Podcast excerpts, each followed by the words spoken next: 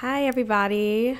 Um, I am coming on with a somber note because um, my cousin Joanna, who I was very close with, passed away, and I'm devastated. Um, the episode that you're about to hear is uh, pre recorded, so I didn't know about this news until afterwards. I. There are no words to describe the pain and the devastation that I feel.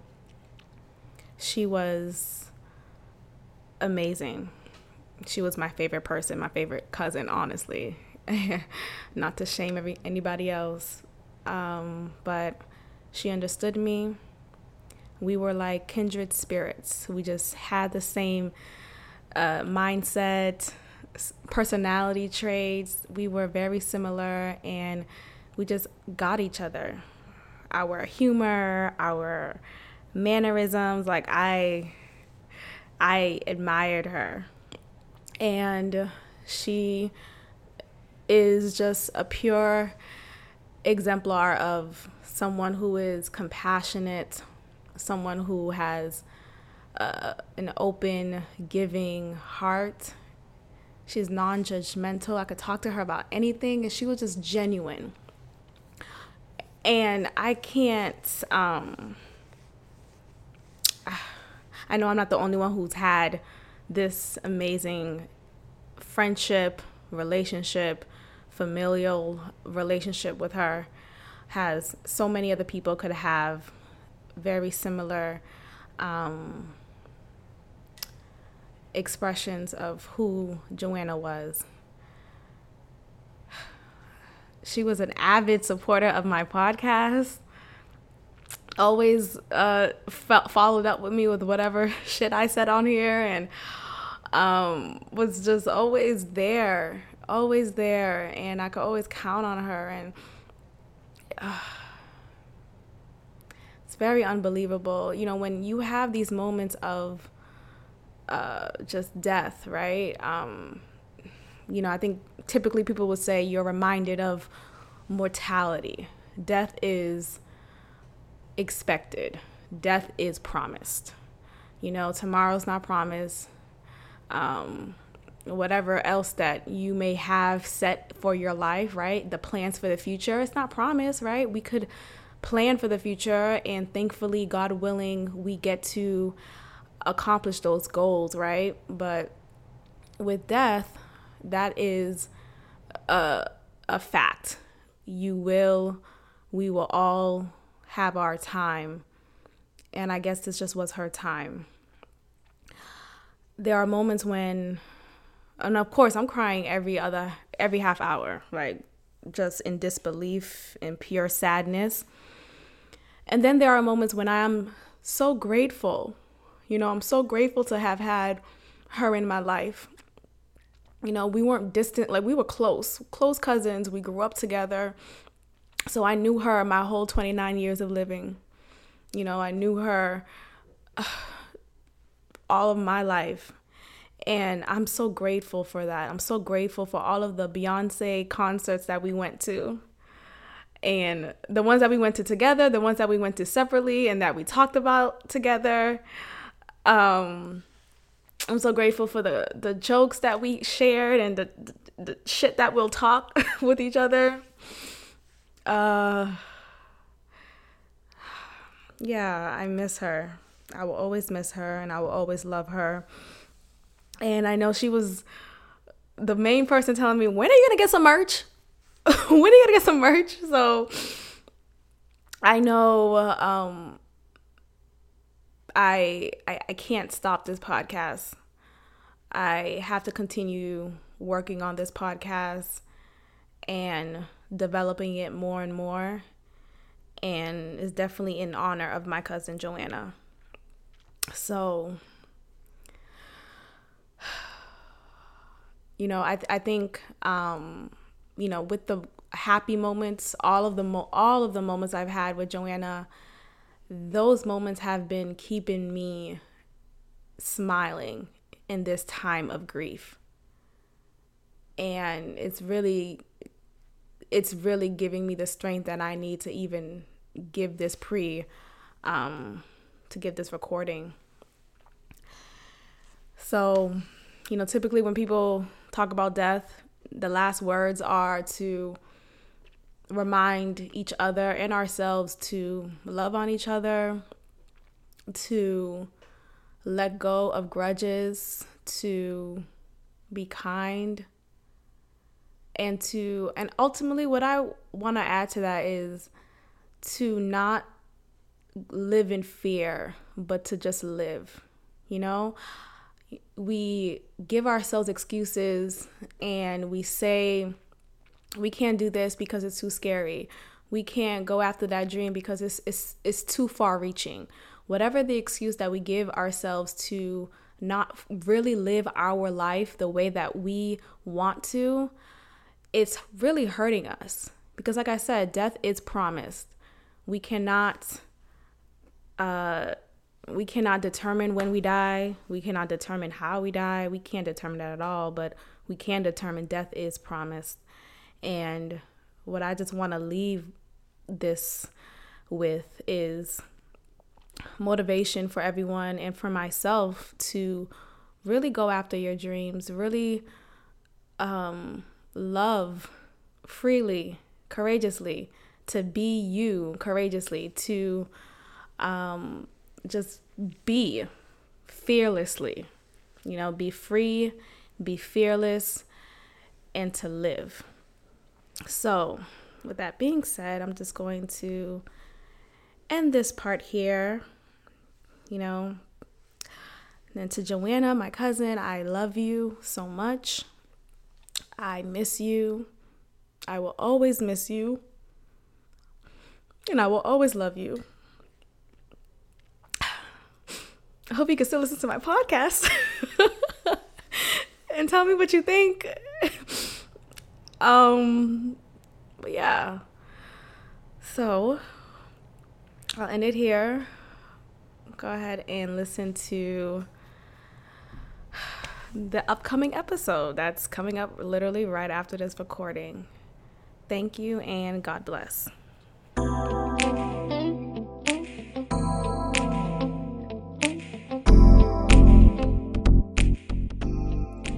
Hey, everybody, welcome back to another episode of God Built This podcast. I'm your host, Maxine, and we're on episode 74.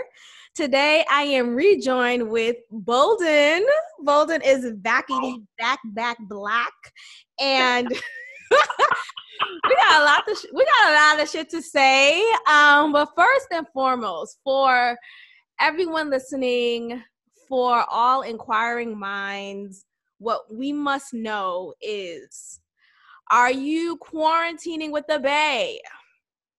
And I'm talking to you, Bolden, on the spot. This is the time when people who said, I'm done with that nigga, I'm done with that girl, she's toxic, and when you are all up under her or him, my ladies and whomever. But yes. I am using this time to collectively try and grow myself while I'm by myself.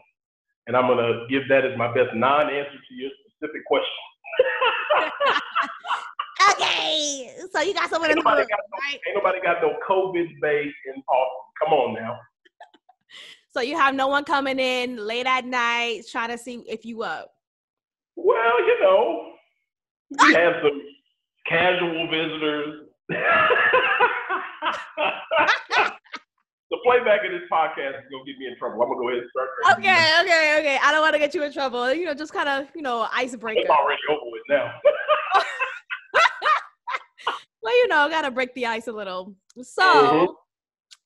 as my listeners know, I love talking about politics. This is one of my things, and I want to start us off with the fact that Bernie is out and my heart is crushed. Like I am, you know how they, they say this Bernie bros. I'm a Bernie sis, a Bernie aunt, a, a Bernie mama, a Bernie grandma. I'm Bernie down. okay.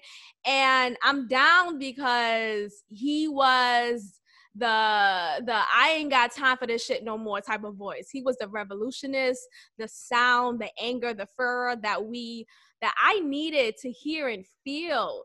You know, that spoke to what this world was going through and not being PC. I'm tired of the PC shit.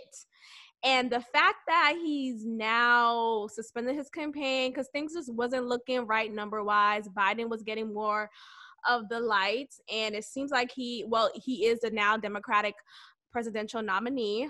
Um, what do we? How do you feel about this? All right, so I am. Um, uh, for our viewing audience, I'm a Texas born and raised, uh, born in Fort, well, born in Houston, uh, Southwest Houston from Fort Bend County, Sugar Land area. Went to school at Texas A&M. Live in Austin, work in construction now. So you have to have all that background to kind of understand uh, politically where I come down. I consider myself a pretty blue dog. I'm not going to say conservative Democrat, but we'll just use blue dog Democrat. Um, I don't vote straight tickets, so you will see me voting on both sides of the aisle. I understand the business community and their position, which is generally fairly Republican. That's where I got a lot of that from Texas A&M, and then working in construction, it might as well be like working in politics uh, with all of the issues. Um, so for me, when we talk about Bernie Sanders, I'm actually not a major Bernie movement fan because I'm a party kind of person generally. Um, so you know, first off, with Bernie Sanders, you talk about the last five years of politics, and really we just talk about the sausage making of politics. Bernie Sanders has been one of the driving forces of the Democratic Party establishment movement, conversation, policy, etc., that has moved the entire party from one place to another. And what he has done, I was telling somebody earlier today, is generationally going to be felt and folks who supported him really need to be able to step back and see the things that he's done in this five years, really in 40 years of public life. So I really feel like it's an underinvestment to have supported him, but all of us now, having through lived four years with Brother Orange Peel in the office, we need to find a way to get behind Biden, who I is an imperfect character in terms of you know Democratic politics. He's not my favorite politician. Um, he's in what I can tell is the later stages of life. We're going to have to treat him like Reagan. I don't think he ends up serving more than four years as it is anyway. So a lot of this conversation about politics today is really about 2024 politics. 2020 politics is going to be a bit of a crapshoot. We got a whole list of agenda things, a whole list of you know really wonky conversations about how we're going to vote through this pandemic. Uh, that mess that just happened in Wisconsin is a whole um, litmus test of things that are going to happen everywhere else. And if you go and pull up legislation and or court cases that are being filed as a result of what happened in Wisconsin, that's really where we need to set our charge to make sure we have plenty of folks who have access to voting. But to answer your question, I really respect what Bernie has done in 40 years of public life in the last five years, running four elections, but what I need us as a democratic coalition of people to do is sort of put our within one big tent party partisan differences aside because what we can't have is another four years of Trump. And I sound like somebody's advertisement that you hear all the time, but I feel like until we move past Trump, we really only have to deal with 100 days of Biden, and then we're back into the election cycle for 2024 as it is anyway. So I'll shut up. That's a good way. That's very. That's a good way to look at it because I forgot that Biden did say initially that his goal is to just get in there for four years. He yeah. didn't really sound. Those, yeah. Yeah, it's one of those well kept, or let, let's say not well kept secrets around the Biden campaign. You can go and talk to folks in and throughout the Texas Democratic Party, the DNC, et cetera. It's one of those things that's not being talked about. But just watch this VP discussion and who ends up being his vice president. That is going to squarely tell you that this is about 2024. And I'm telling you, we need to get our stuff together. 2020 is one conversation, but for 2024, the Republicans end up putting Nikki Haley on the ticket. Mm. I'm not going to say all bets are off, but she's a contender. She is politically one of the few people in the Republican Party who could change the trajectory of what people feel, particularly people of color, feel about the Republican Party. And then you put, um, I think, probably a short list of probably about 10 people in Republican politics. There's an attorney general in Kentucky who was actually just handpicked by uh, Moscow Mitch to be the attorney general. He's young, he's African American, he's 33. You put those two folks on a ticket, now you have a conversation that's much different in 2024 as they go through the election cycle about people of color and a party that looks like a smoke filled room while I'm smoking a cigar that is going to look much different, and they're going to be able to build a much different coalition. Nikki Haley was the one person that got out of the Trump administration sort of unscathed. And she was the one governor of South Carolina who actually did something and has a, re- uh, a record on social justice issues and social issues that actually, again, changes the conversation. So uh, I hear us as you know folks who are upset. I call it the Bernie cracks who are upset that Bernie is leaving he's moved the party and done more from the Senate than a president could have done in two terms. Take that as a win, but realize we got winning to do one in 2020, but really in 2024. Uh, and when we talk about courts and the court cases, court battles, the setting of judges, just go back and look at what Mitch McConnell is doing with the court system right now. He's already telling folks as soon as we reopen the government, we're getting back to putting judges on. If something happens to Ruth Bader Ginsburg before the election, he's told y'all he's going to put somebody on the Supreme Court in spite of, this is the argument that they used to not let Obama put somebody on in a similar time frame with Judge Garland. So here we go, or Justice Garland, I should say. But anyway, real deep political conversations. This is my favorite topic. Oh, good to know because we got more. Um, so there is um an apparent vaccine that is seeming to hit the hit the world soon. We don't know when though, but there's conversation around the vaccination to you know fight against COVID-19 and there's been some reports that this vaccine may be tested in some countries in Africa or other um or some countries in India. And I first are you because some people you know feel different about vaccinations you know some there are anti-vaxxers out there who believe it is a way for the government to you know poison us to control us to feed us with the virus and eventually kill us later on you know naturally sure. because of the vi- a vaccine and there are some people who are for it you know if you're going to have your child in the midst of other children your child needs to be vaccinated in order for he, he or she to not you know pass the virus or whatever else um this covid-19 va- vaccine though i'm wondering because there seems to not be some clarity on whether it's guaranteed to fight against it but sure. this may be our only our only answer you know our sure. only hope to really move forward in life and not be quarantined forever, vaccination may be the way to go. Sure. The um, you know, I'm a I grew up getting all the vaccinations. I get flu shots on a yearly basis. So for me personally, uh, there is enough research where I am comfortable that that's the right decision for me. Everybody's going to make, and I think we talked about this in our last conversation. I don't think it's too much different here. Everybody's going to make personal choices for themselves that make the most that make the most sense for them and their given family. That's what's important here. Um, I'm going to encourage folks from the culture, the African American diaspora, given the numbers that we've seen and that will continue to come out with the underlying health conditions that we generally have as a people obes- uh, obesity, hypertension, uh, diabetes. Uh, diabetes leads to kidney issues. I mean, these are things that are in my immediate family line when we were talking about uh, my folks last time, and then in my extended family.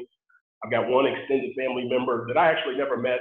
Uh, my dad's cousin Junior passed in New Jersey uh, a week and a half ago. Uh, so I, I, never met him, didn't have a personal relationship with him. But what that brought home for me was, and then as these numbers continue to talk about how this is disproportionately impacting the African American community, I'm going to encourage us uh, to do our research um, as a body, uh, to press and ask the hard questions about, you know, the substantive data that supports once they get a vaccine. But if the data makes sense and we check that box, I'm going to suggest that we as a community go be the first folks in line to go protect ourselves. We know that some of the underlying socioeconomic issues that comport with why we have so many health challenges are part of the discussion. I feel like we need to take that ball and march it all the way up the hill. Here's an opportunity in a crisis moment for that conversation uh, to be continued. We talk about politics, we talk about policy making, et cetera. There are plenty of folks well positioned and around what would be a Biden administration to help move this ball forward. But it's not just a federal thing, it's a local thing. I mean, it's down to your city politicians, your municipal um, uh, governments, your state uh, governments, et cetera. Take that to them. But I'm going to encourage us as an African American group, body of folks, if the data makes sense, go get that damn vaccination so that we don't have to deal with this. We got enough shit to deal with you have like there's cases in there's many cases in Michigan mm-hmm. of the black community being heavily targeted for the coronavirus. And now the, the conversation seems to be moving towards well COVID 19 seems to be targeting more of the Black community than any other community, especially any other community of color. And I think the question is not even the question, I think the, the, the statement is that's the reason because of before the coronavirus. You know you have many black people who had underlying med- medical conditions who weren't able to get access to healthcare who weren't able to um, get the proper education around food around nutrition about healthy eating. And so that all contributes to them being high risk uh, you know, people for COVID 19. It just so happens to be that now, because of those underlying medical conditions, they are targeted by COVID 19. It doesn't mean that this virus is biased towards Black people. It doesn't mean that you know white people or hispanic people shouldn't worry only black like i feel like now there seems to be people who are um more concerned with the fact that oh, black people are more at Target. And the problem with that is there is just a lack of access, education, opportunity for black people to thrive um, within their own bodies. And so we're fighting against our own bodies. We're fighting against what we thought were was healthy living right? But now we're realizing oh well we have high cholesterol we have diabetes we have all these things and now you want me to trust the government to vaccinate me? Now i'm for vaccination i'm for um, doing whatever it takes but I'm hoping that this will be done all around, right? Like I don't want like the first hundred people to who gets vaccinated happen to be oh. African Americans, and okay, well we're good, and now the white people, or you know what I mean? Like I maybe I'm thinking too much, but I just fear that we're not equalizing this as much as we can because of history. Yeah. And really, I mean, you, you hit the nail on the head talking about the, the financial pieces, the, the, the social way that we operate, the way we grew up on grandmother's cooking uh, that's traditionally not as healthy, especially as you get older. I know a ton of folks that are our age that don't eat anything like our parents or like our grandparents did. Um, one, just in terms of a community of folks trying to be fit, one, but two, just trying to be healthier, but three, because we have access to more information that suggests that, oh, wait a minute, um, that bacon uh, three times uh, a day or meat, uh, animal proteins three times a day, uh, and you know things that are high in um, all of the bad things that we eat. I mean, I'm a product of that. I'm a, I'm a big guy. I like to eat. I'm as country as an eight dollar bag of coins. That's a reference that you guys will catch uh, when you listen to this the second time. But even through just watching all of this, I've said, you know what? Wait a minute. I got, I don't have any of those underlying conditions today, but hereditary wise, I've got all of those things in the bloodline. So I've got to do something different. And if nothing that this COVID thing has done is allowed enough quiet time to reflect and to start taking some action with, you know, how you're eating, cooking more at the house, which is something I used to do when I was in college, a financial decision. Then as you get further financially, that becomes a priority or less of a priority. Uh, getting up and running when I first got into college, I ran marathons or half marathons. Hadn't done one of those in five years, so I had to put that back on the goal list and say we need to get that back together. But that's as a product of watching this disproportionately affect us. And to your point, we don't need to be the first hundred people there.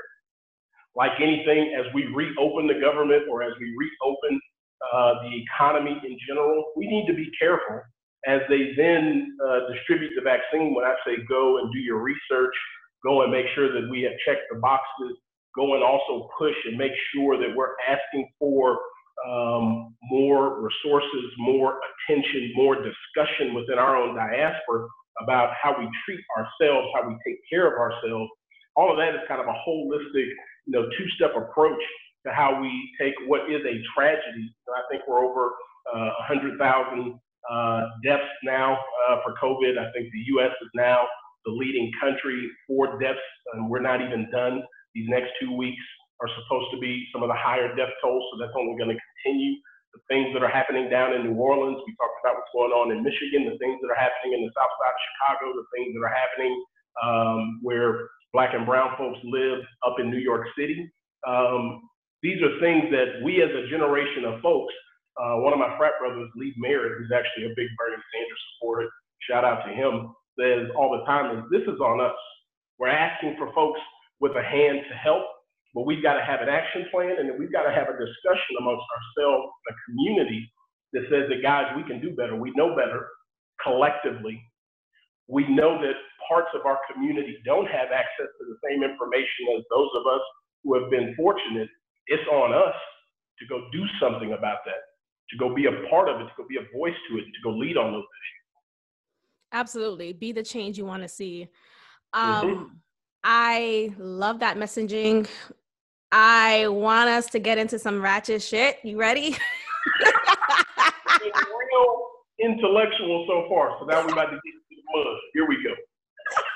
Know, I get some balance, some balance. So uh, I came across this foolish ass statement that I don't know. This is one of your niggas. okay, I don't know if you co-sign with this as a black man, but Waka Flocka recently said that cheating oh, on his wife, yes, we getting into it, Bolden. Waka Flocka, Waka Flocka claims cheating on his wife, Tammy Rivera, made her better. Now, there's there's a plethora of reasons why I am so against this statement. But let's oh, start with the mere fact that what I believe that with this statement, what it does is is problematic. It removes the accountability and it removes the just the remorse that the person, the man in this in this case in particular, should feel for betraying and violating the trust of his woman. Right now. instead of having that accountability, he's now thinking about it in a, and rationalizing rationalizing it. He's saying like, well, hey, if if I would have cheated, you wouldn't have cooked more in this house, right? You know, if I would have cheated, you wouldn't have known to, you know, suck my dick more. And uh, yeah, we're sucking dick now. Okay? so, and because of my cheating, you're you're giving these blowjobs, you're making me hit it more than once a week, and you're a better wife, right? So wouldn't you say you're a better wife? Wouldn't you say we're happier now? And I just, this is some nigga shit. And I could never see you, Bolden, doing something like that because you are a respectable black gentleman, okay? I don't describe you as a nigga, but this is some nigga shit. So interestingly enough, let's take this in a couple of parts. Have you seen that um, uh, that uh, bingo board of uh, toxic men traits? No. Woo! I got to send you that because actually I had to sit down for that one. So I consider myself just like you described as you know uh, pretty upstanding, pretty respectable. You know, raised by a culture of strong black women uh, and certainly appreciative of women. Um, and I've got a you know a real series of thoughts, but that's through a life experience And then that doesn't mean that I haven't had some of those boyisms and some of those niggaisms uh, that we'll call as well that got me to this 33rd trip around the sun now uh, that I just celebrated. That now is the product. Happy birthday. Hey, thank you. Thank you. You've been blessed. But this mess here with Waka Flocka, and actually going back to that toxic bingo thing, uh, when I send it to you, I never had bingo across the table, but I certainly had more boxes to check that would suggest, I think I had 60% of the things I needed to check that were on that box uh, that could suggest that at one point in my life I had some toxic traits. There are a couple of women, and I, I had to think about this, probably two, that at the sight of me might be throwing knives, pies, or have some words to say, or maybe pointing to their homegirls and say, you know what, that nigga ain't shit. I've had those moments. But this one right here with uh, Brother Waka Flame, uh, Waka Flocka Flame, um, the community of black men that don't cheat. Um, this is why we have a whole supposition and a whole message because this shit here is nonsense. You had to cheat to get your relationship with that person to a point. To me, that suggests you were missing uh, a whole a sundry of communication pieces did you make your woman feel seen? Did you suggest and or describe the things that it is that you wanted? What did your actions lead to what you got from your partner? There is so many things to unpack. We could make a whole show out of why this is just flat fucked up. So I'm just gonna end it with look, what he said is wrong. If you feel like you need to cheat on somebody to get the best out of them, then you really need to turn around and look at yourself. Cheating really has nothing to do with the other person. It has to do with your insecurity period. And it stops and ends right here. You want more from a relationship with somebody, then your job as a man is to lead it in that direction. If you're unwilling to lead it in the direction that it needs to go, then what you're suggesting is you got boyisms and you're waiting for your woman to turn around and lead. And so, though she may have the product uh, of that cheating situation, decided she's going to lean in and do something differently, or some things have changed within y'all's relationship, that's her leading on that. That's not him. Period. Flat as that. Can't denounce it with heavier language than that. He can do better. I would hope he could do better. Don't know that he does better, but I would hope that he could do better. Because what's going to stop him from cheating now? Now that things are better, what's going to stop him the next time? Is it the respect for his woman? No, because if you respected her, you wouldn't have done it the first time. Yeah, about to start preaching, I'm standing and shit. Anyway, Boom. I'm gonna call you Dr. Bolden because what you just prescribed to these niggas, prescribe a 10 day, two pill prescription on how to own your shit.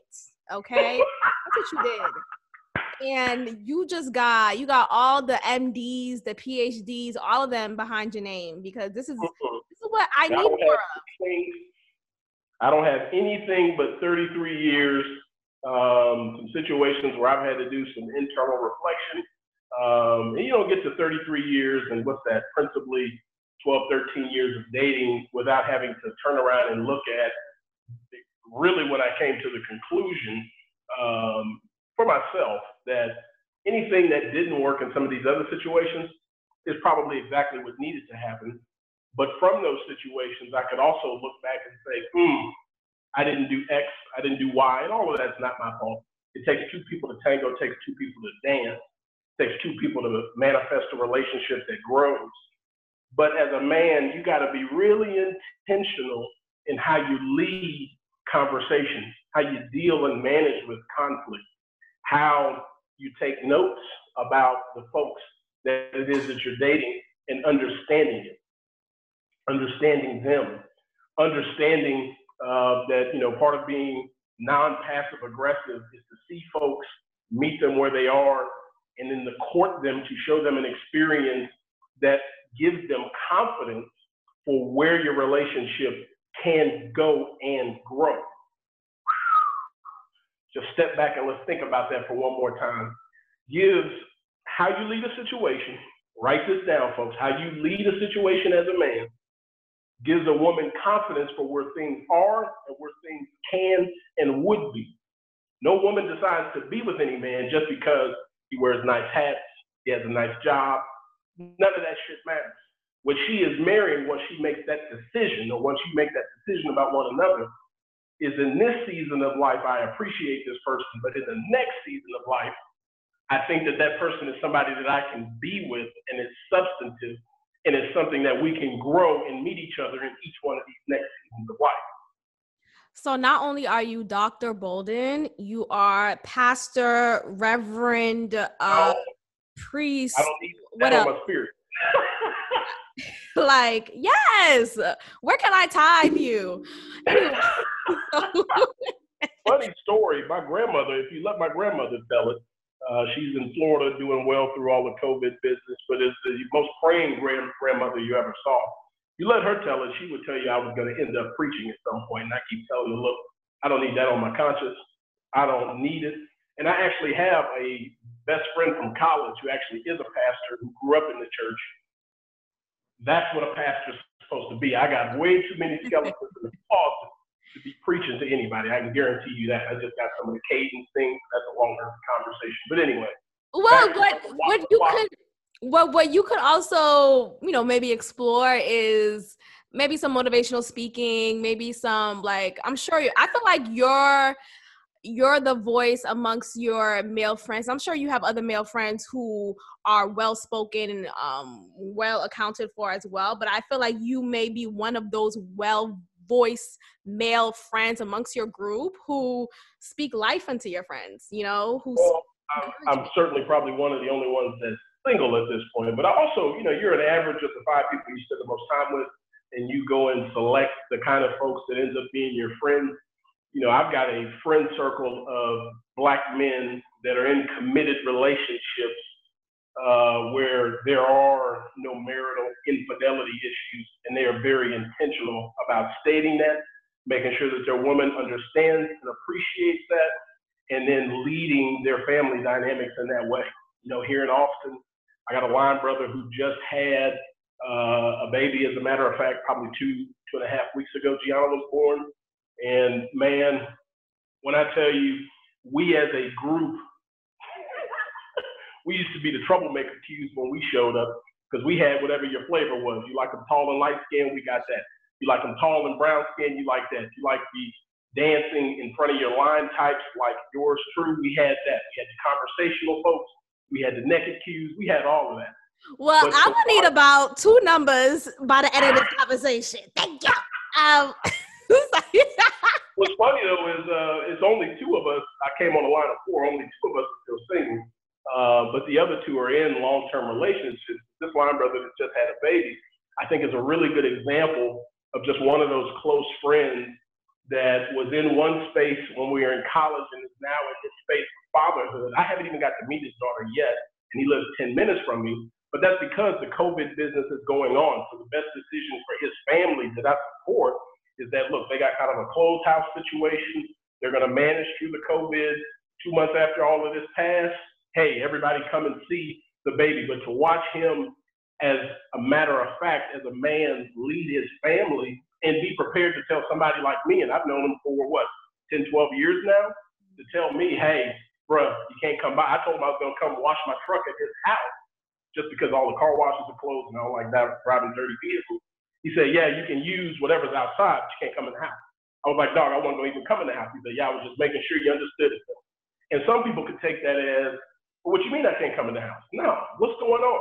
What's the best decision for that man to make for his family? Man, that's what this whole thing is about. I got hell probably 10, you know, male friends that have these wonderful relationships with their wives and are doing date nights during this quarantine business with their wives and are spending time with them. So this is a community of folks that we can all lean on one another and see and give each other some gas. Because I tell them all, boy, y'all are washed. Look at y'all, washed, but happy and washed. Happy. See, and that's and that's the messaging. That's the example that I should see on the shade room. way. Obviously, it's not going to be that way. But the problem with what Waka Flocka said is that there's a lot of women who are not confident in who they are, who don't have high self esteem, who don't love themselves, who came from broken homes, and who would accept this bullshit ass reasoning by their husband, who would say the same thing as Waka Flocka did, like, like, hey, you know, me cheating on you, did it make you a better wife though?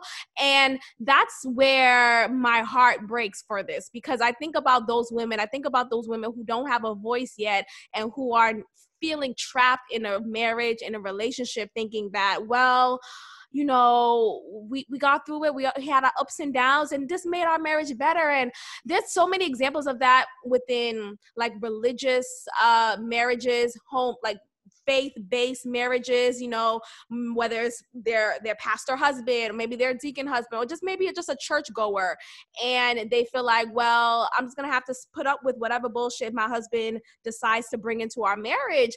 And i've always been vocal about no like no.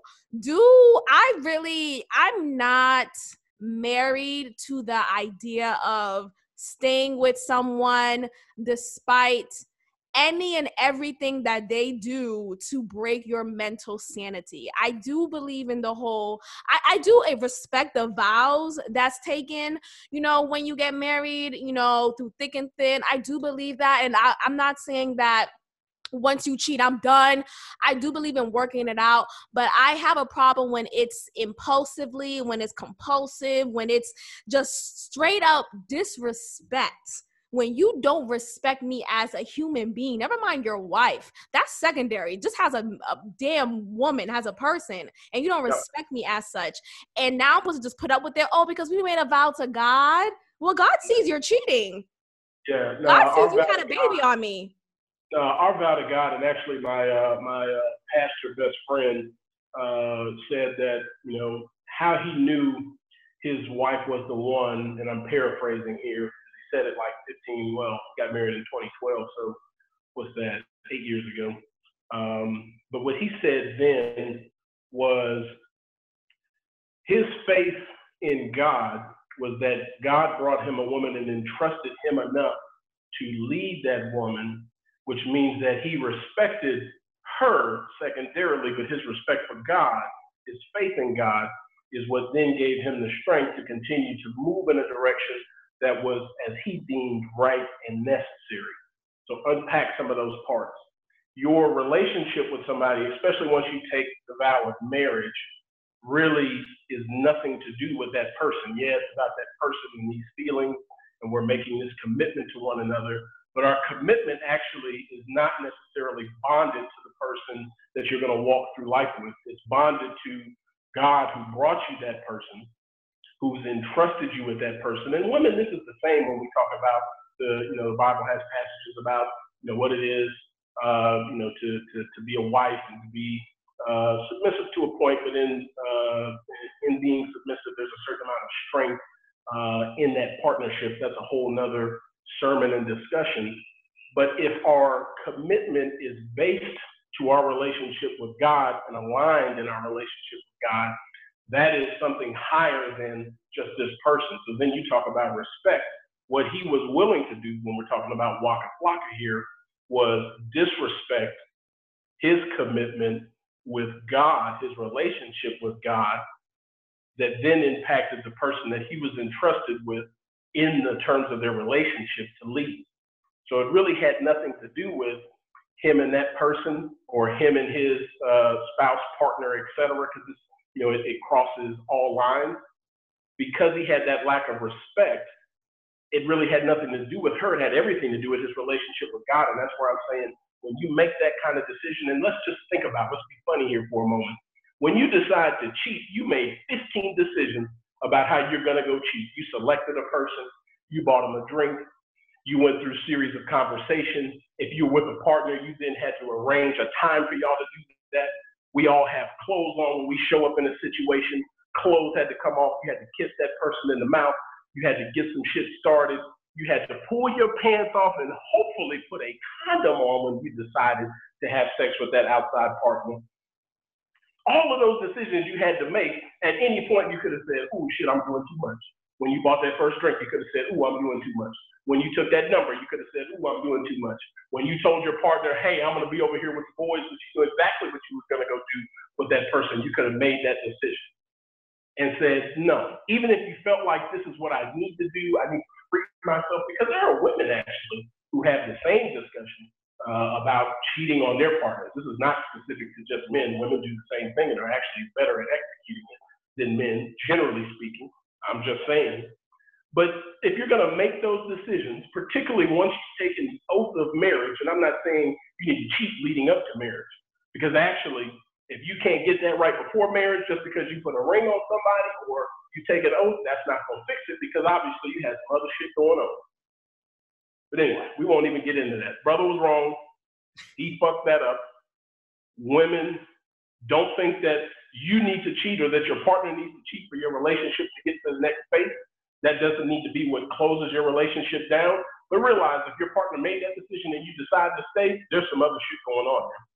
And that's a very good point that you made about the whole. There's 15 other decisions that you made before you go ahead and stick it in. Because I think about the inappropriate nature that happens when you're in a workspace. Okay, you spend more time with your coworkers, with your colleagues, you know, mm-hmm. than you do with your partner, with your romantic partner, and. Okay, that's the yes, work wife. Oh, he's my work husband. She's my work wife. It's no big deal. We're just friends. You know, cut that shit out. Okay, cut. I, who, who's your work wife? I'm your work wife. Your home wife. Your your street wife. Nigga, what other wife you need? I'm it. Okay, I had someone in my life who was saying oh yeah, I'm fine. You know, this just my work husband. He's no big deal. And I had to check her like, girl, you know damn well if your boyfriend said he had a work wife, you would not be okay with it. And she hmm. was trying to play it off. And here's the thing, like I think there's a lack of honesty that we have with ourselves. You know, what do we know about ourselves is just, okay, I'm tempted. You know, what's that line of temptation? Because just because you're with somebody or you're married to somebody doesn't mean you don't have eyes for, like, doesn't mean you don't have attract like that's just part of nature. You will naturally be attracted to other people. You will naturally see and recognize a beautiful woman a beautiful man and you know a handsome man and that's i get that. I can't control that. That's your eyes whatever. But it's the action set forth. It's the thoughts. It's the lack of control and it's the lack of honesty that people have with themselves. And this goes for men and women. Like women are cheaters too. Not everyone of course but like i'm not specifically targeting men here but I think there is something that is universal here is that there's this a lack of honesty. You know, we're not honest with ourselves. We think, oh, it's just playful, it's flirt, it's flirt, you know, it's flirtatious or whatever. It's, you know, um, it's not a big deal. But no, you gotta tell talk to yourself and be like, hey, you know, I actually do the kind of like this person, and let me stop. I'm I'm with this man, you know, I'm I'm in this marriage. Yeah, and if you're not even, you know, let's talk about folks who are dating and then decide to be in relationships prior to marriage. If you find yourself in a space where you're with somebody and you feel these urges to go do other things, and you feel like in the home of your relationship, you're not getting what you need, and you feel like you've expressed those things and nothing changes, leave the relationship. We are so messed up for not or not being willing, let's say it, say it that way, to leave well enough thinking that this is the end all be all when here's a preacher moment right here, there's likely something better for you on the other side if you'll just be willing to see what this is for what it is and move on. That move on coefficient catches a lot of us, you know, in our youth, you know, you're gonna, you're gonna mess this up. If you're listening and you're 20, you're gonna mess this up. All right. By the time you get to be 30, should you still be single and still be in a dating periphery, you need to have enough confidence in yourself to be able to say what it is that you want. And when you don't get those things and when you don't feel those things between the person that you think you're with in a relationship, just leave. Leave. There's the door. Leave. And I'm literally looking at my door over here. Leave. It's not that difficult. It's really not that difficult. It's not it that is, difficult. Right. Not. Here's the thing. Yeah, it's not that difficult, like in theory, but it goes back to the conversation of lack of self-esteem lack of confidence absolutely. You know feeling like there's no one else better. You know this is person you know he loves me. Yes he cheats on me or yes you know we're missing something in our relationship but you know what? He's what i have and i what if i don't have anything even similar to this? Even though what this is is toxic even though what this is is not fulfilling to my spirit I don't want to be left with anything other than this because this is all I know. And if I if I'm left with anything less than this, oh my, what did I do? I took this leap of faith for what? If you're willing to be risk adverse when you talk about what you want, what you need, what you want to contribute to a relationship with somebody, then you're asking folks to, to this is another you know, conversation about self confidence. You're asking folks to be disrespectful to you in that lack of confidence and unwillingness to move on or to state what it is that we want, be firm in that conversation, and then hold folks to account or be appreciative when they start taking direction to change those pieces of your relationship. But if they don't change, just because the relationship goes on for 10 years, five years, three years, that doesn't mean it was ever going to change. And then if you think if you get to the destination of marriage, all you're setting yourself up for is an unfulfilled marriage. But we sound like marriage counselors. What else we got? Yeah. So there uh, was a PSA video uh, sent out by Lil Baby's mother. And her message to men, many young women out there is to not have a baby pretty much. A baby ruins a relationship and don't invite a baby into this relationship and I'm not too familiar with what their relationship is about. I've heard that it's toxic, has many other young hip hop relationship is. Um, but the statement of, you know, a baby or messes up a relationship. I think about like how I remember being younger and seeing women around a few years older than me and hearing the rhetoric of, well, you know, a baby could either keep him or make him go. And a baby was weaponized. A baby was used as a weapon to make the man stay. Or if he doesn't stay, then he becomes a deadbeat. And now you go through that whole process. But now hearing a woman say for herself, don't have this baby it's to ruin a relationship. It it takes away the whole image of women being this stereotypical nurturing comforting i just want to be a mother and that's it for the rest of my life.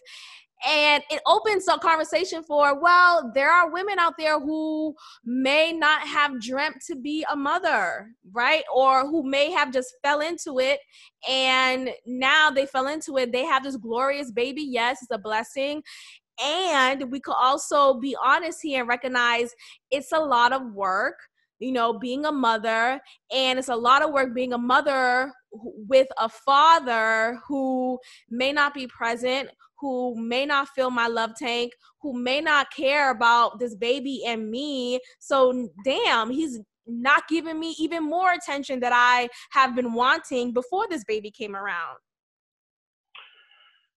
There are so many layers to this. I was actually, you know, when you first presented this uh, discussion topic, it really took me back for a couple of reasons. So I grew up in this, you know, very close knit family, um, and it, hell, five years ago, it was a non-starter for me to meet a woman and then she said she didn't want kids. I was like, whoa, wait a minute, that's not for me.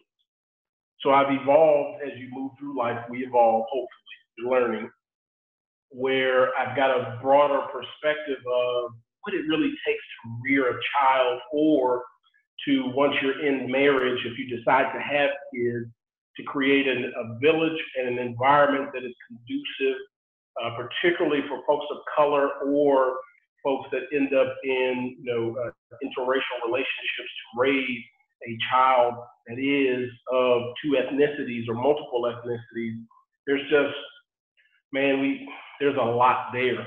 So now uh, I've actually dated folks in, you know, in the last year. This has come up a couple of times with women who say that they're not comfortable with the idea of having children. Um, and again, five years ago, I'd have been done. But now I'm sort of in a, a spot of if you end up with somebody or you decide, not end up, if you choose to be with somebody, and even as we're dating folks, if you've made the decision that you want to have children, let's start on that camp first.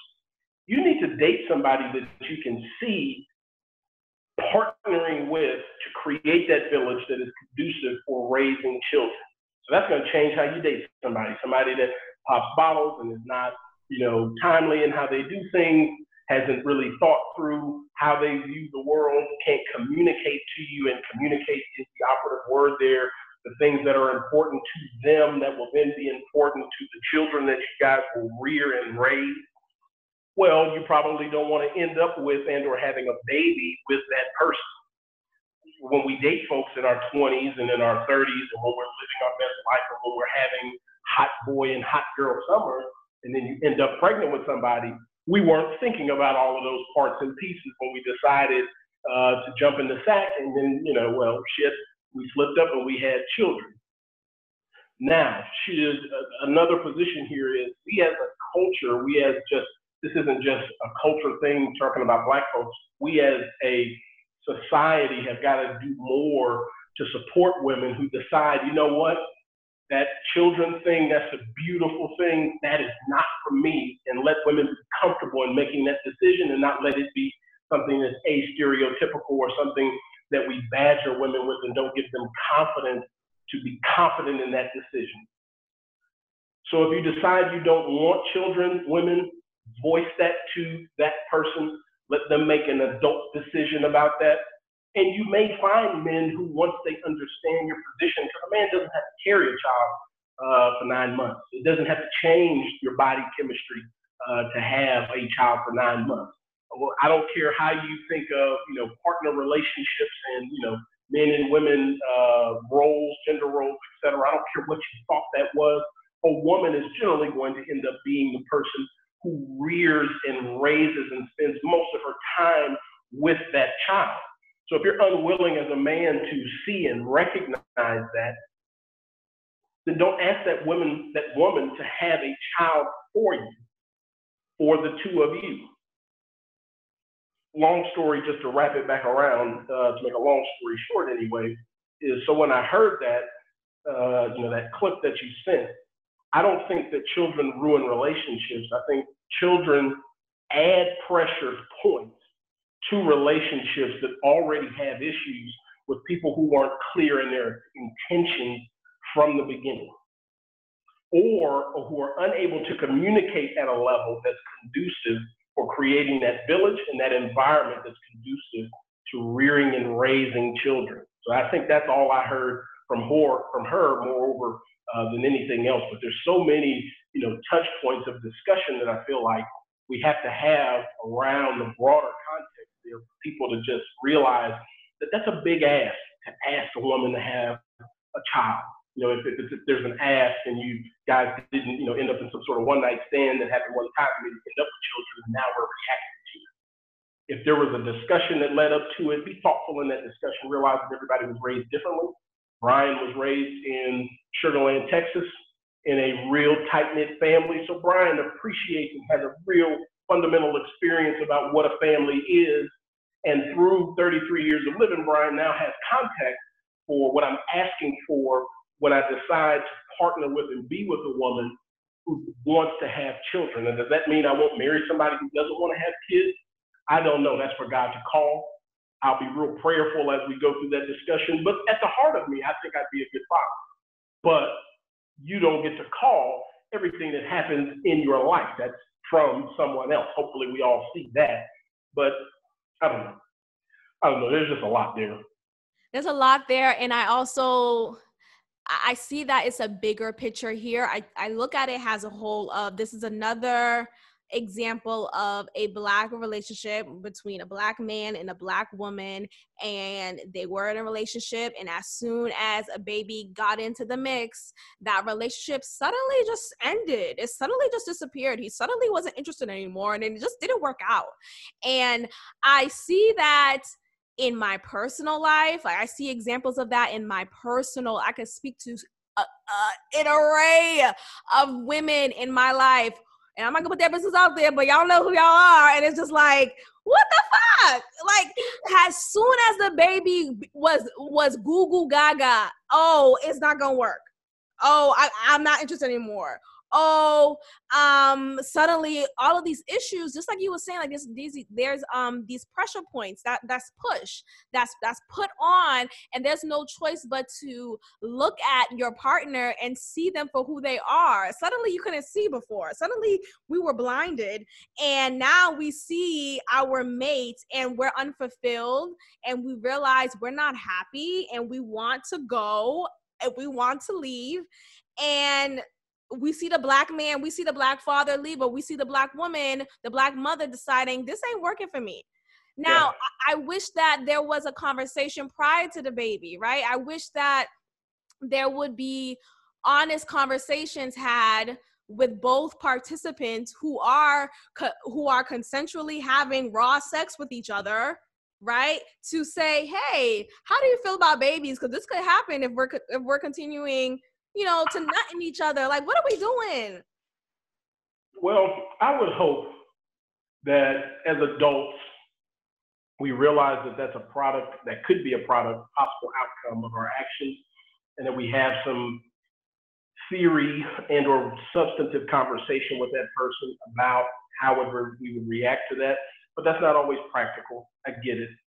But uh, I'm going to talk to men here for a second specifically because my experience is not as a woman, so I have to come at this from the place of how I think men, or I hope that men are thinking about this, okay?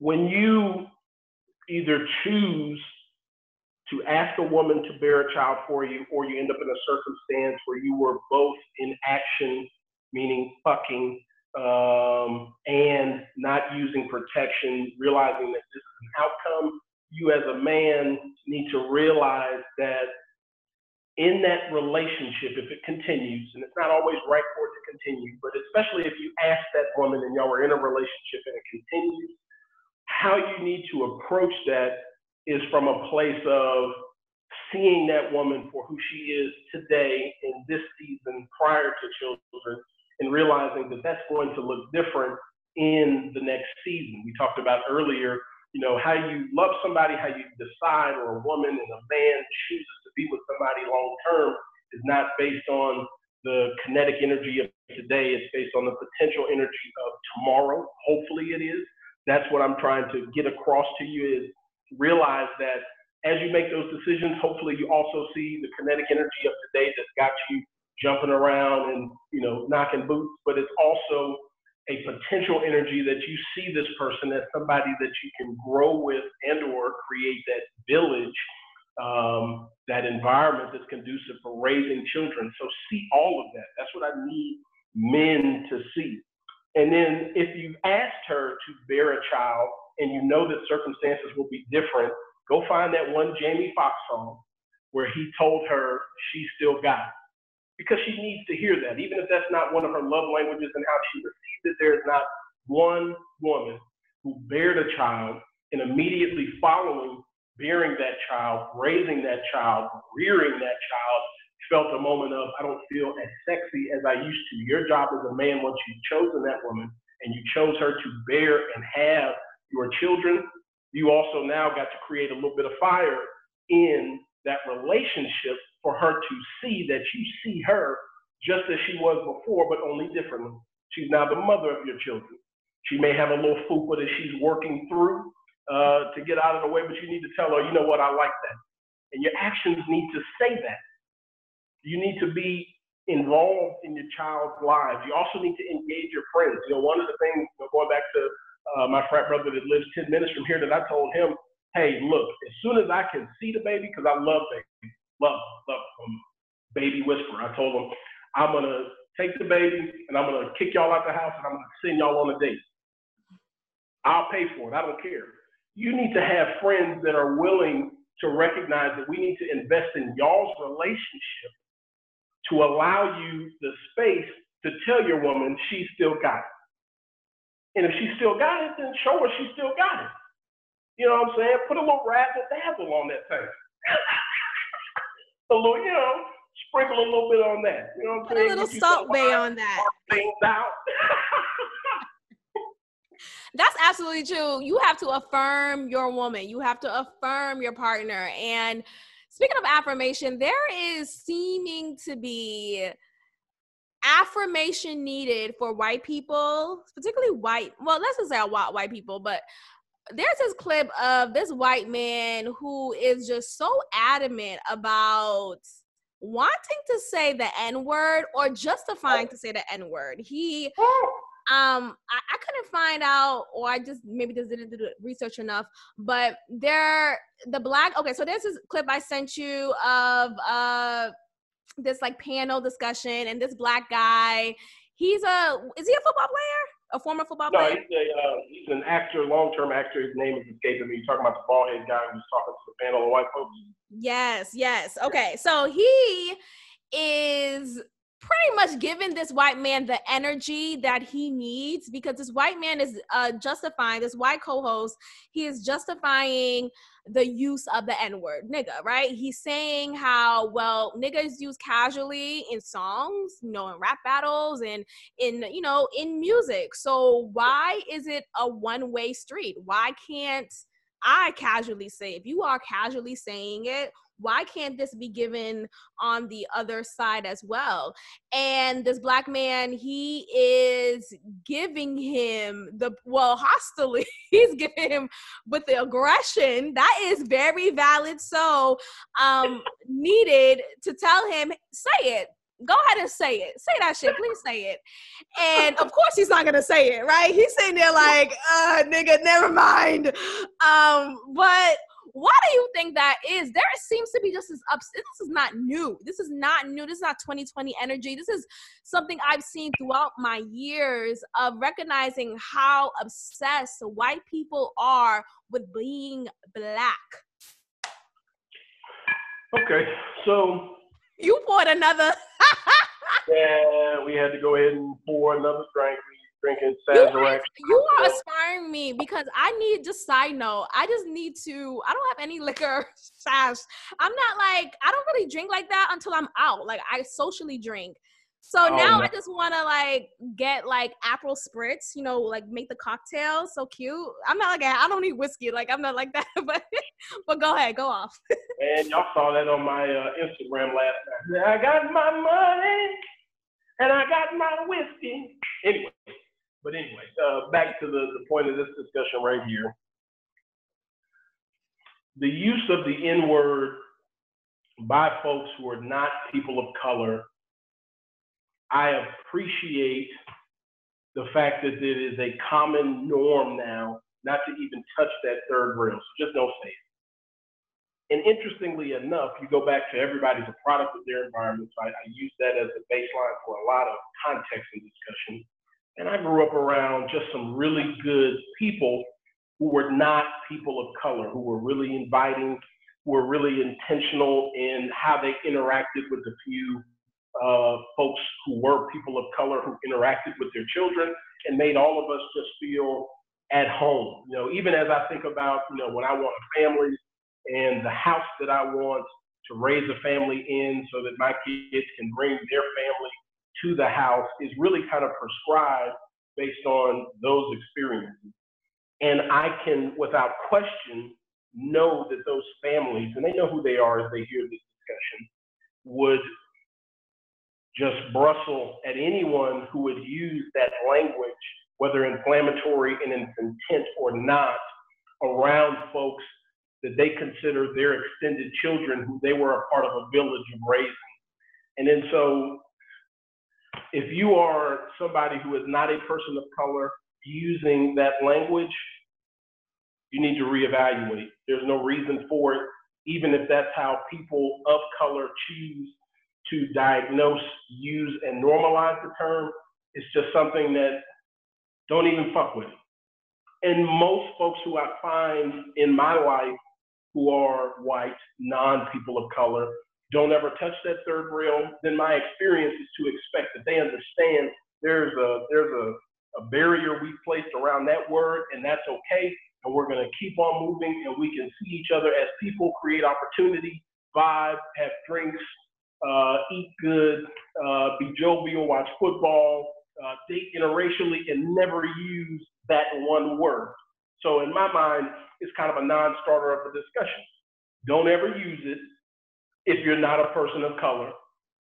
Respect that there are some idiosyncrasies in the use of it. And through your respect of understanding there are 100, 200, 400 years of context in that discussion, that there's no need to use it.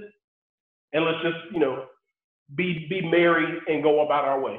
I think that's I think that's okay. And I think most folks who grew up with, and that's another thing that I think is really interesting that I see in my professional life. There are so many folks who don't have experiences with folks who look like you and I, Max, who don't know to use the word, but also didn't grow up around us to have the experience to draw from, or why not to use the word. So they're gonna mess up. They're not gonna be perfect. It's also implicit on us not to be that person that says the black person has to be the, the, the speaker of all black folks within a given circle of people. Well, they, okay, if they didn't grow up around us and they don't know, then it is going to fall to one of us at one point to tell them that's not cool, that's not okay, and then watch their actions as a product of that discussion. And that's all that we can do. But if you are a white person or a person not of color who grew up around people of color, then you've got a job to tell the other folks who are not of color in your family dynamic and in your general prescription of people that you hang around that's not cool. I grew up with Brian, and if he were here, I'd be telling you the same damn thing. Do it when I'm not there. Then do it when I'm there. And we'll be cool. I'll buy you drinks. I'll be at your wedding. I'll be dancing with your grandma. I don't know. Right. That's how I feel about it. and I think there's this understanding amongst Black people to, you know, we'll we'll speak to we'll speak to each other, and and it'll slip. It'll, we'll say it, whatever. Nigga, you crazy? You wild for that one, right? But we somehow we just know to watch our mouth when we're around when we happen to be around our white colleague, and we realize, oh, he's let's not let's just say let's something not. else, you know. Yeah. And, mm-hmm. Think about this When's the last time you went? And Houston has these pockets. Austin has more of these pockets, and they're playing hip hop music, which is another underlying discussion here. Hip hop culture is not some sort of canned piece of the uh, uh, of culture, and the word, the N word that then follows most of hip hop culture is now not some canned discussion. It's mainstream culture. Uh, people who are soulful generally by nature or who appreciate hip hop music hear all the, hear it all the time, and then they feel like they've got a connection with it. And then so when's the last time you went to a quote unquote white folks club or gathering and you hear hip hop music? And what I like to do is just, you know, as the I know the N word is coming in the music, I'm just watching people lip syncing the music and I'm saying, okay, who decides to say the N word or not? And by and large, most white folks will say something else when the N word comes up in any given song. But the ones who do say it, I'm always curious of hmm, would you do that if your black friends were here? Or do you have black friends draw from who either told you don't do it or gave you uh, a form or an opportunity to discuss why you don't say it, and then you're either disrespecting your relationship with that person or you don't know better, so you don't do better. I'm always curious, but here in Austin, shit, it comes up all the time. Like every club I go to, they start playing hip hop music. You can purvey a room of, you know, 100 white folks, and I'm gonna have 70 white folks who don't say the N word, but I got 30 white folks who say the N word in those little, you know, musical inclinations. And then those are the folks that we're talking about here. Right. And there's this, where's this level of comfort that you just have to say? It's one thing to say it in the privacy of your closet, deep in your basement, behind the cellar. Like, okay, I guess white boy. But to say it in a public space where there are obviously black people here in abundance to be like nigga what's my motherfucking name like what? don't do it don't, don't do it please i'm telling you right now say it okay don't do it Definitely don't and that was the energy that that actor gave. He gave him. He said, "Well, go ahead and say it." He thugged him into not saying it. But it, you know, it, it comes back to uh, you know, one of the fundamental premises of folks, you know, do unto others uh, as you wish done onto them. And if you have an experience with folks of color and you know that's something that you don't do, then just don't do it. And then be willing, if you're not a person of color, around other people who are not of color, to tell folks, hey, that's not cool. And this is why. And it doesn't have to be some sort of long, drawn out 45 minute conversation and coming with Jesus. It can be a five minute, hey, not cool because of these two reasons. Let's keep on moving. And those experiences give people, again, you know, the confidence to understand, mm, I messed up and I can do better. Again, once you know better, do better. The folks I have issues with are who know better, who are unwilling to do better. Those are the folks we got problems with. Those are the folks I can't fuck with you. I just can't. Absolutely. Can't. And it's also it's not even just the N word that white people are obsessed with. It's just the black culture has a hold. You know, we see examples of that with um, the Kardashians, right? How they adopt many of our black you know culture our black hair our black men and our black skin you know suddenly their skin is darker and it's more it's not throughout it's not just the summertime it's throughout like wintertime, they're not pale anymore. And sure. it's just, you know, there was this recent video or image that I saw of this young white rapper. Her name is Bhad Bhabie or Barbie.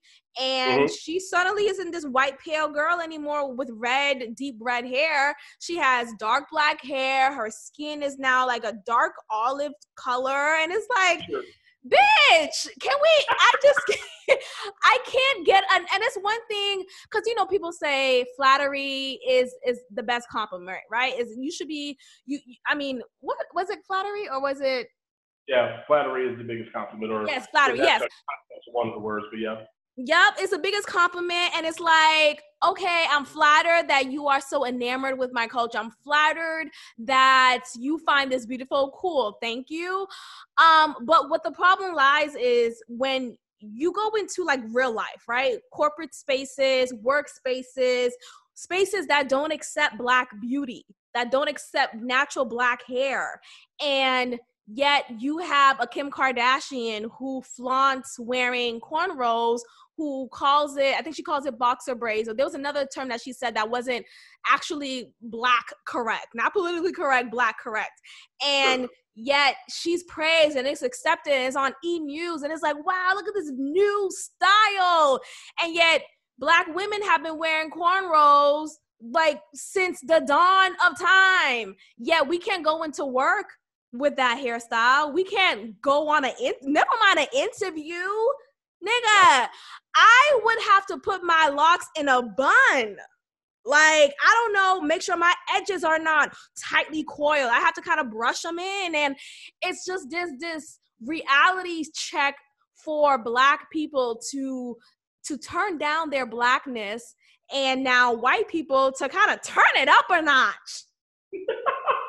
but this uh, you know, I think it comes back to that know better, do better. And then we also have to realize that in today's society, we actually have, you know, again, my personal experience, we have a fair amount of white folks who are raised knee deep in black culture. So then what's fair and what's reasonable for them who I don't identify as black because they're not, but were raised around that culture and play, you know, and, and it's something as simple as they played sports. So they grew up playing football their whole lives. So they grew up around a team that was 80% African American. There was 20% white kids. So they're very comfortable around black folks. And then so they've adopted some of the cultural idiosyncrasies, the music, uh, the swagger. You got your Travis Kelce's out here that got as much swagger uh, as a white man that grew up in Ohio as most brothers who grew up in the hood. So how is he supposed to operate? Well, the way he operates is he's got one of the baddest sisters in the game who works for BET, who's at the top of her game, and they found a relationship and they found love. So you know what? What's really right? What's what? Well, let me back it up this way. What's good for the goose is good for the gander.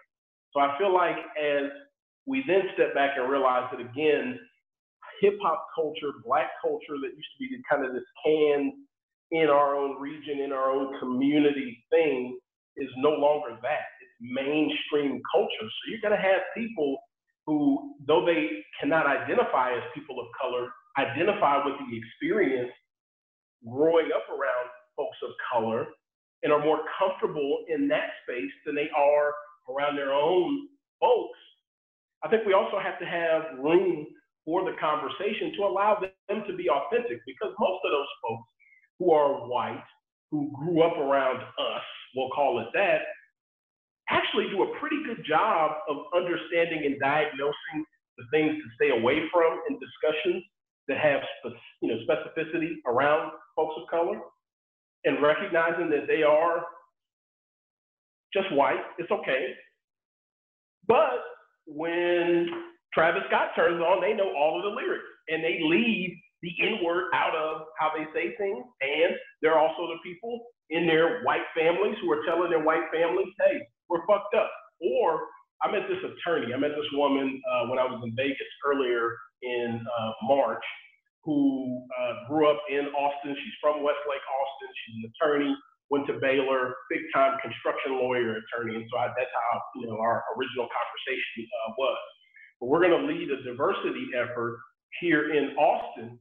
And what really drew me to her, you know, not drew me to like try to holler at her or nothing, but what drew me to the discussion with her was that she says, look, I'm raising two white boys. They are very white blue eyes, one has blonde hair, one has brunette hair. And I need them to realize that they are folks of privilege. And that because they are folks of privilege, they have a responsibility that they know better to do better. And that's exactly what she said. She was unprompted. It was in the first five minutes or first 10 minutes of our discussion. And I was like, you know what? That's a white woman I can fuck with. But it comports with, again, a lot of the experience that I had. Growing up in Sugar Land, Texas, you had a lot of white folks who grew up around some black folks, and we're just good at understanding how to navigate what could be difficult, but it came very naturally for them. And I feel like us as a black culture, we've got to be okay with folks who recognize the boundaries, stay within their boundaries, but are also frontline supporters of creating opportunities for our culture that are beyond what we can do for ourselves. I mean, I'm a product of it, and I don't get to where I'm at in my career without really good mentors. And then as I got to my first company, our company president, his his college roommate was one of my frat brothers. And then so the first time he met me, he wasn't the person that hired me, but the first person, uh, first time I met him, we sat down, we had a discussion, and he was like, he was looking at my resume, and he hadn't seen it, it then. He said, "Wait a minute, you pledged Omega Psi Phi?" I said, "Yeah." He said, "You have no good dirty dog." I said, "Oh shit." this discussion is about to go left. But then as I got to know him, he grew up in Garland, Texas. He grew up playing football. He grew up around mostly black folks. So he's one of the most soulful white guys I know. But he is very white. I mean, he is a staunch Republican business community leader kind of person, but his ass is soulful. His ass is soulful. His ass can two step.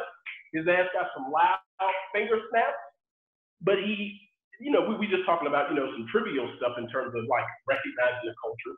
But he was very good. And what it said to him when he saw that on my resume, having the experience of a roommate who pledged, who was also chairman of the board of the, of the company that we were at, he knew that I was both capable, qualified, and able, given the opportunity, to do abundantly beyond what other folks would see. And he positioned me throughout the first nine years of my career with that company to get to where I'm at now.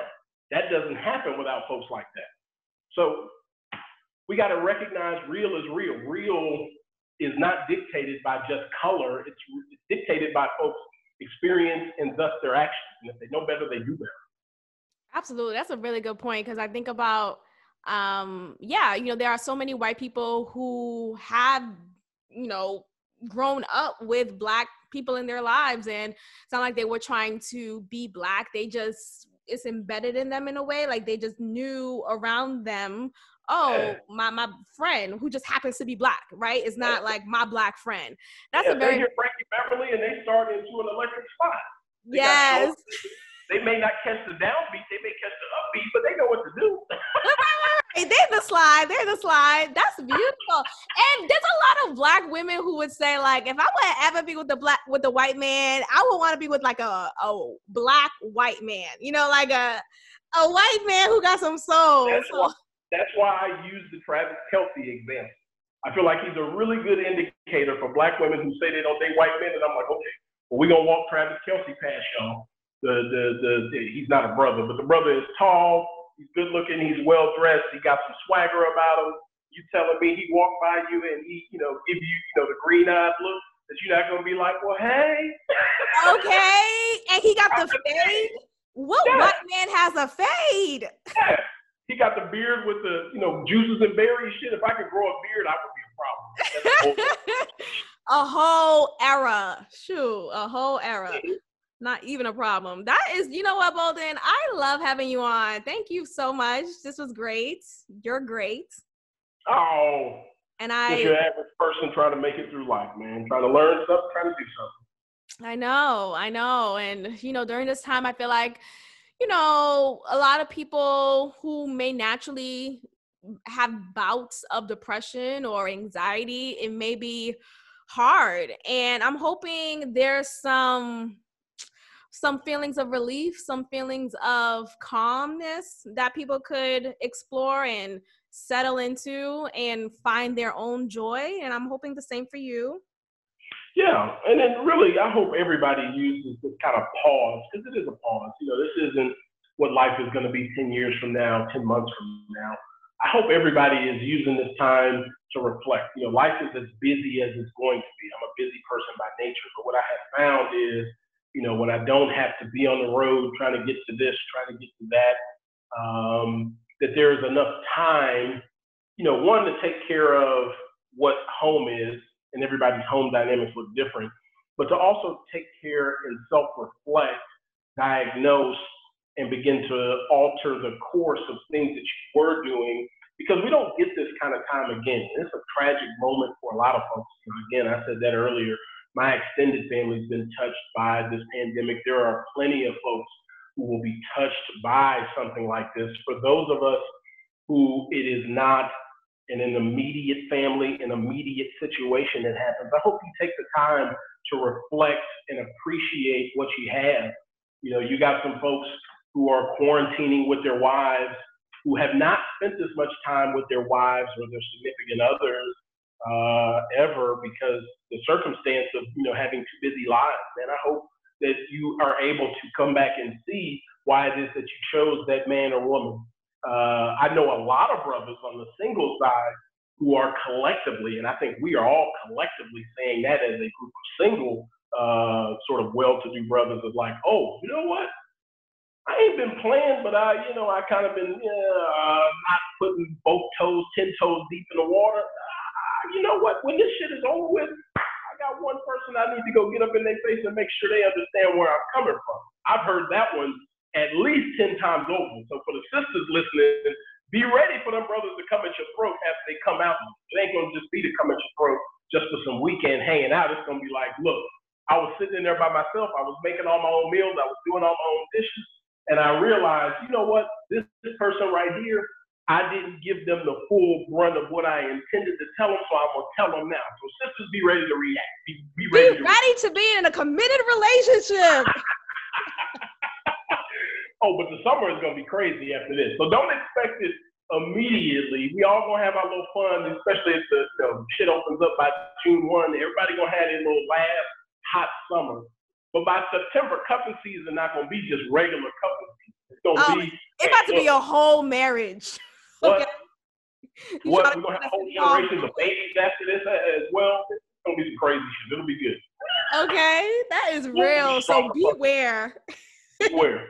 beware.